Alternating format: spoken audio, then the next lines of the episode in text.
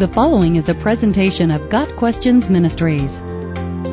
Why are Psalms 14 and 53 nearly identical? Psalm 14 and Psalm 53 are nearly identical. Only a slight change of thought near the end of each psalm differentiates the two.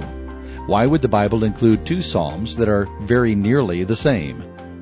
A close look at Psalms 14 and 53 offers some insight in this matter.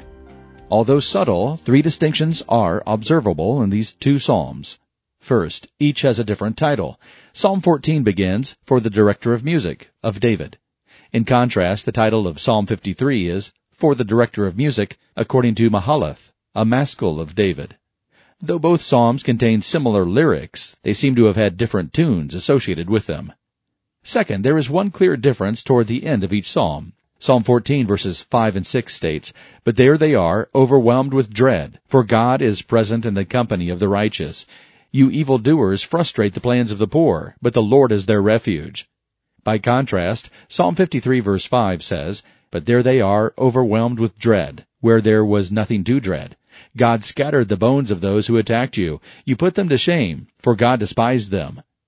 What is the difference? Psalm 14 focuses more on God's deliverance of the righteous, while Psalm 53 focuses more on God's defeat of the wicked. It is possible that one of the songs is an adaptation of the earlier song, and the change in lyrics commemorates a specific event. The third difference between the two psalms regards the use of God's name.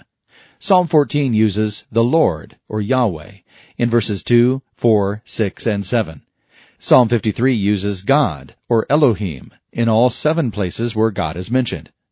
Psalms 14 and 53 are very similar in content, but they are likely very different musically. In today's culture, Singers commonly record remakes of older songs that may be slightly different lyrically and feature completely new musical settings.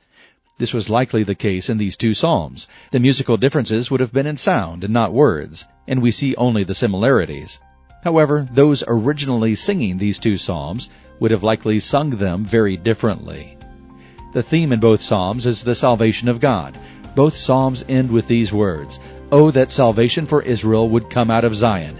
When the Lord restores his people, let Jacob rejoice and Israel be glad. Psalm 14 verse 7 and 53 verse 6. Got Questions Ministry seeks to glorify the Lord Jesus Christ by providing biblical answers to today's questions. Online at GotQuestions.org.